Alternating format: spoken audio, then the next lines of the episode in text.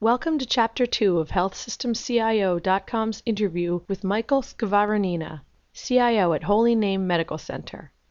In this segment, he talks about leveraging the mobile WebHIS app to streamline communications, the added complexities of testing to meaningful use with a self-developed system, and why he's opting for an on-the-shelf solution for data analytics. What about as far as mobile apps? Um, is that functionality available for the WebHIS system? So several years ago, we developed a product called MicroHIS, and uh, I don't know if you remember the, the advertisement that, that Apple had, where, where where they had a hand and then they had a an iPhone in the hand. So we used yeah. something similar to, to, to that advertisement when, when we marketed MicroHIS to our physicians. We had a hand, we had an iPhone, but we had MicroHIS running there and MicroHIS is a is a mobile version of WebHIS, which is why it's called MicroHIS, and it has some really cool features. It has a physician patient list or their rounding list. Physicians can can read all the patient's lab results, radiology results, dictated reports. Um, there's a demographics section where they can see who the next of kin is, the patient's telephone numbers. What's what's neat about MicroHIS though is that there's the integration with, with, with the device itself. So in in WebHIS, when when a nurse starts her shift, she um, assigns herself to the patients that she's caring for that day.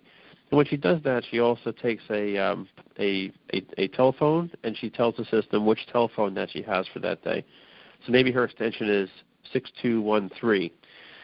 So then on MicroHIS, uh, what happens is that the physician brings up the rounding list. He sees the nurse that is caring for uh, his patient that day.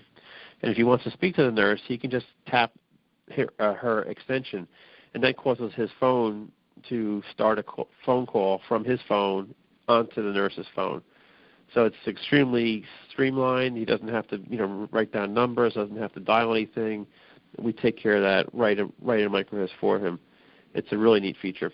For surgeons, we, we have the complete OR schedule there, so they can see you know, their cases for the day and again, they they can open up that mini version of of the patient's electronic medical record to review things before the surgery. And as far as you know, putting that app together, was that something where were there a lot of where there were a lot of obstacles, or or it required a lot of you know trials, testings? It took us about four months to, to build MicroHIS. Um, usually, the way we develop new applications is we have an idea. So you know, we might do a proof of concept and, and just put something together small, and then from that proof of concept, then then, then we show it to a group of, of physicians or of users, depending upon the type of product that it's going to be, and we start to collect their input and, and then have them help us design what they're looking for at, at the end of the day. I mean, my, MicroHIS was basically derived because I knew we had to have a mobile solution you know, physicians were accessing WebHIS right on their iPhones and, and from their Android devices, like the full WebHIS, and it's not really formatted for that type of display. So right. I started thinking, you know, what would be needed for what would be the the minimum needed for a handheld device to be useful to a physician, and that's where MicroHIS came from. Okay. As far as you know, any kind of updates that need to happen with that, is it similar to the you know the WebHIS system?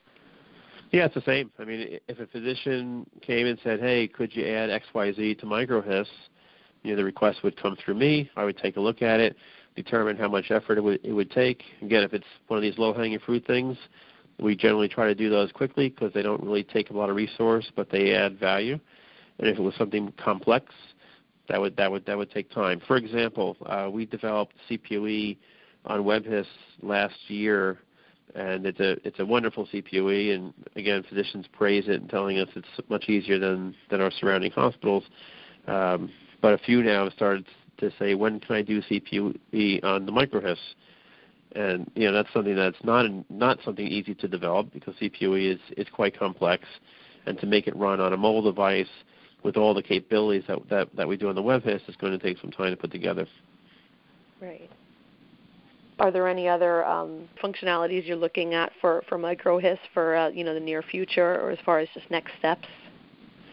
Not in the near future. The the, mm-hmm. the user base for, for MicroHIS is only about 50 to 60 physicians that, that use it on, on a regular basis.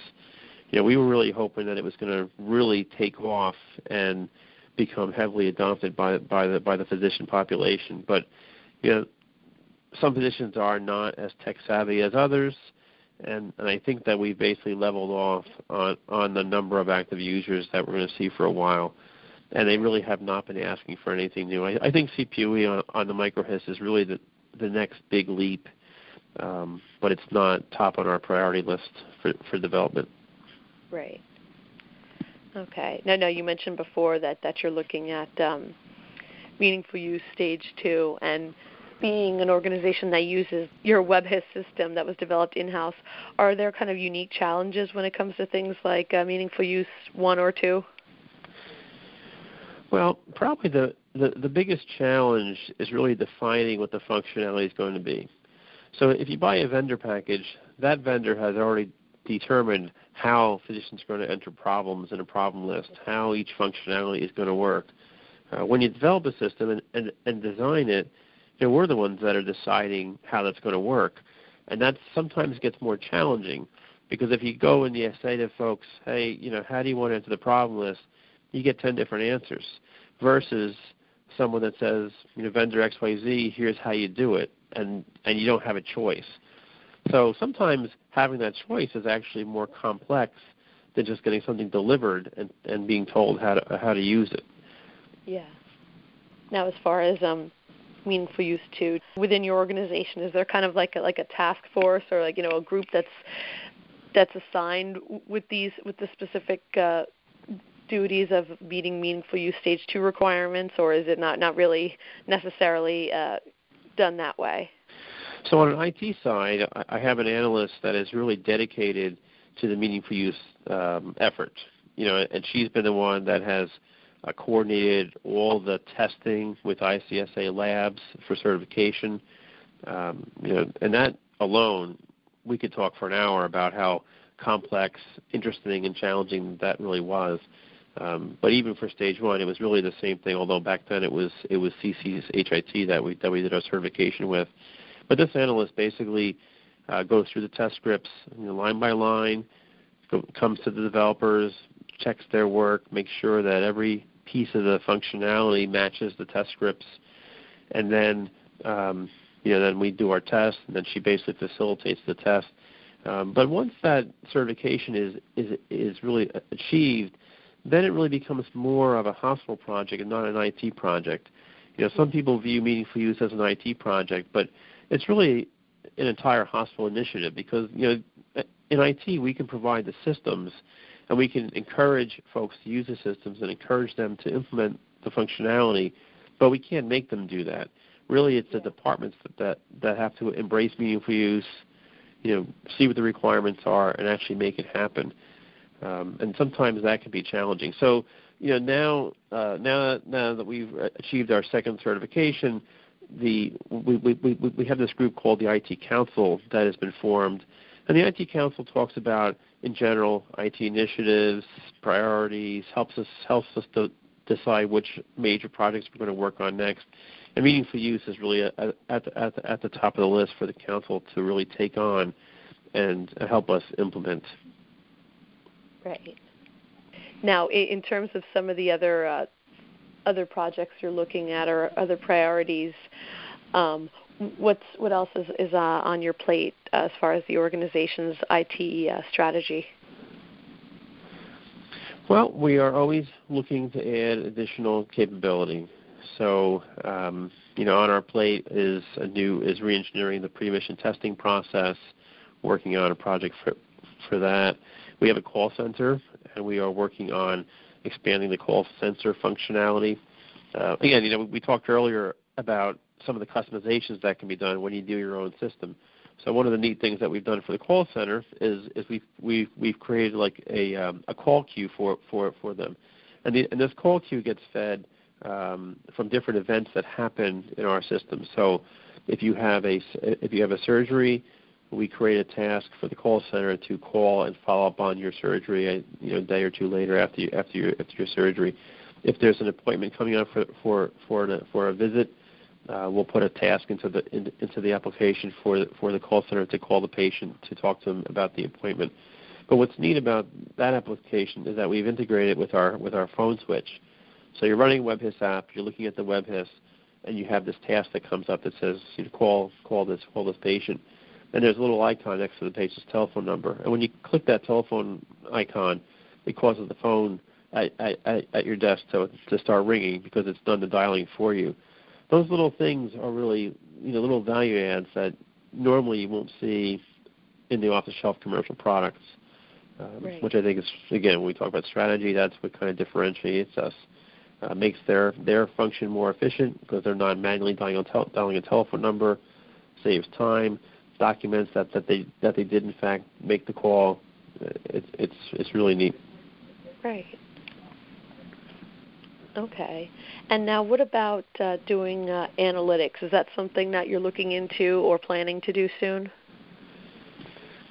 So we have uh, a mini data warehouse built into WebHIS, and that, that, that warehouse gives our users um, ability to, to do some data analytics.